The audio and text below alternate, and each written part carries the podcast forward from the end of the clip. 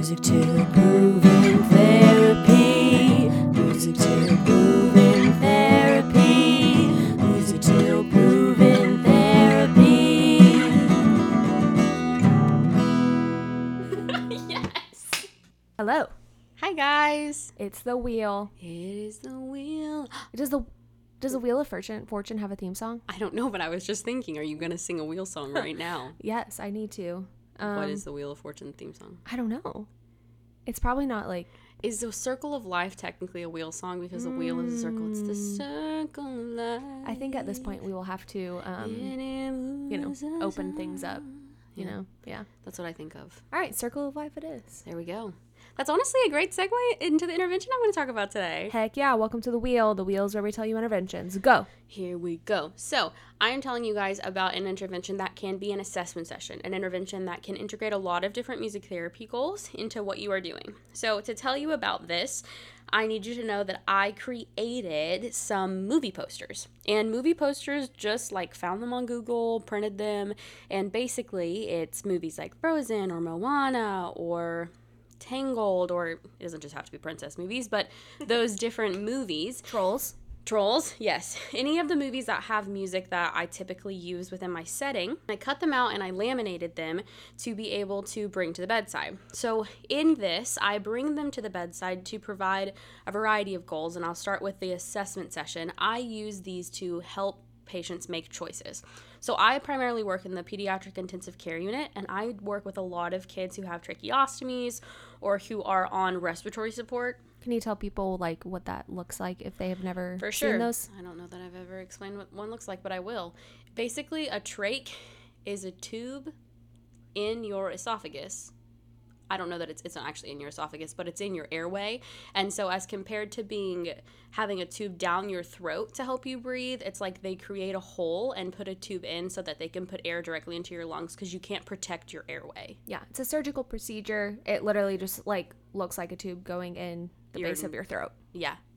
I'm trying to think of what the term is, what's right there. But all of that to say, I deal with a lot of patients that have tracheostomies or that are on some sort of respiratory support that makes it where it's really difficult for them to communicate. And so I made these pictorial references to be able to bring to the bedside and provide choice. So with these, there's a variety of things that I have done. I have I want to say like up to 10 now. I have a lot of posters now, but on each, on the front, it's just the poster. It's like you see Coco, like you saw it at the movies. And then on the back, I have, you can print, but I have handwriting that you can read like it's printed. So I write the different songs within the movies. So there are different ways I go about using this intervention. I'll bring it to the bedside, provide choice. Which song do you want to hear? Patient can't communicate verbally, and they don't have any sort of communication device or pictorial references at their bedside, and they're able to point or look and help me to know what to play. So this provides some autonomy and choice within session that might be lost with these more complex patients that are cognitively with me, but functionally are unable to communicate how you and I would sometimes. So we pick a song, we go on, we do our session, and I move on from there. This is just a way for us to communicate. It's something in my toolbox, if you will. Well, another thing that I do, another, another thing that I use these for is to provide a memory recall session where I can help kind of assess a patient's cognitive ability or cognitive baseline by playing a song and seeing if they recognize it by selecting the movie that it's from. So to be able to do this, I have had family at baseline to be my words are broken. Okay. I have had family at bedside to be able to establish a baseline for me for the patient's cognitive ability to say they know these movies, they know these songs, this is something that would be very easy for them, or vice versa, they wouldn't. So it's either a goal that we're working on to help them build that memory recall as they wean off of these medications and are becoming more able to communicate, or I'm seeing where we're at now in the process of weaning, or if they had a traumatic brain injury, a TBI, or something like that, we're just seeing where we're at. So, all of this to say, there are endless places that this can go with the poster boards. This is what I have done. I think there's Uh, she said poster boards, but they're like the size of a, a card. right. Like they're the size. cards. So I have. I started them out with them being the size of a business card. They are too small. So now I'm making them more the size of an index card because we also have individuals that have um, visual differences. And so I want to be able to accommodate those. And so they're about the size of an index card. And I print them and I write on them and then I laminate them. And then they just literally live in my bag. And they're an easy grab bag for any patient that is younger or that that is chronologically older but developmentally younger. It's a great assessment tool to be able to see okay, do they recognize these songs? Are they able to select and make choices? How do they communicate? Do they communicate with their eyes? Are they able to move their hands? What's their functioning level?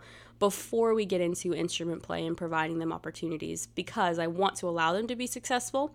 And so this is a good assessment to see cognitively what do they understand and where could we go in music therapy. Yeah, there's a billion ways you can go with that too. This is just like a great like core thing to have in your toolbox as far as like I can picture taking this to HEMONC and I have a kid who's really guarded, really flat, really shy, and they don't want to verbalize to me, but they can choose one or two. They can point to which one they want to hear so I can assess what they like. I did something similar with like um, toddlers and like preschoolers, but with like wheels on the bus, twinkle, twinkle, little star, so that way they could like make choices with like the visual reference. Absolutely. There are very attainable choices with those visual references, and you're adapting your session to be able to help these patients communicate in a different way. For some of my patients in the PICU, this they just got this tube that helps them breathe, this tracheostomy. And so as they're coming to their cognitive abilities might have changed or they haven't at all and so their communication looks very different. As they become rehabilitated they can get Passy-Muir valves they can get valves put on their trach so that they're able to speak but it's difficult and different because they have to learn a different airway pattern.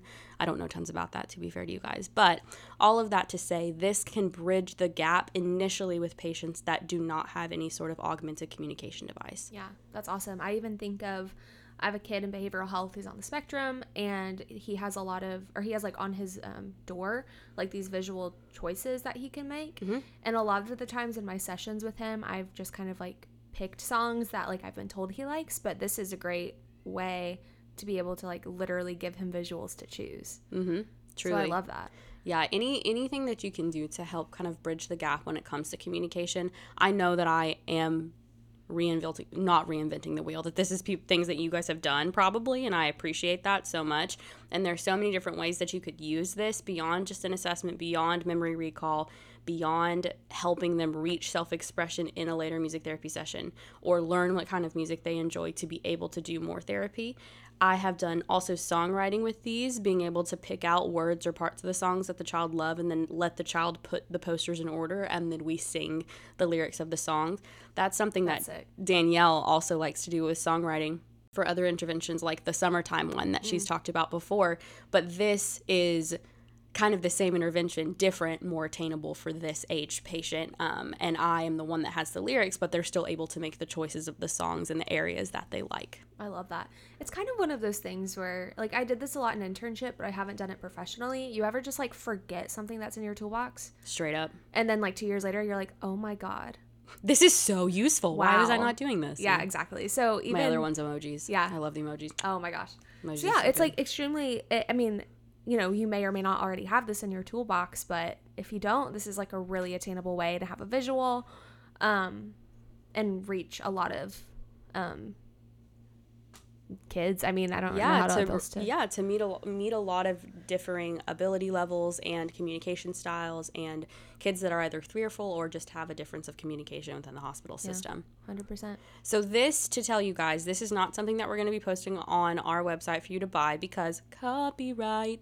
A lot of the posters are of the movies that I said, like Moana and Frozen and Coco and Princess and the Frog and Trolls and Sing One and Sing Two. All of these you can easily look up on Google and crop them and paste them and then print them and do exactly what I'm telling you. Laminate them because they're wipeable. Yes, laminate them and then you can use them forever, which is really, really helpful. But just to tell you guys, you're not going to see this up on the website, but this is something that is free for you that you can definitely do for yourself and just have it in your back pocket. That's super helpful. yeah, let us know if you do something similar, if you do the same thing, how else it functions in your practice. And thanks for tagging along with us today. Sweet. See you guys later.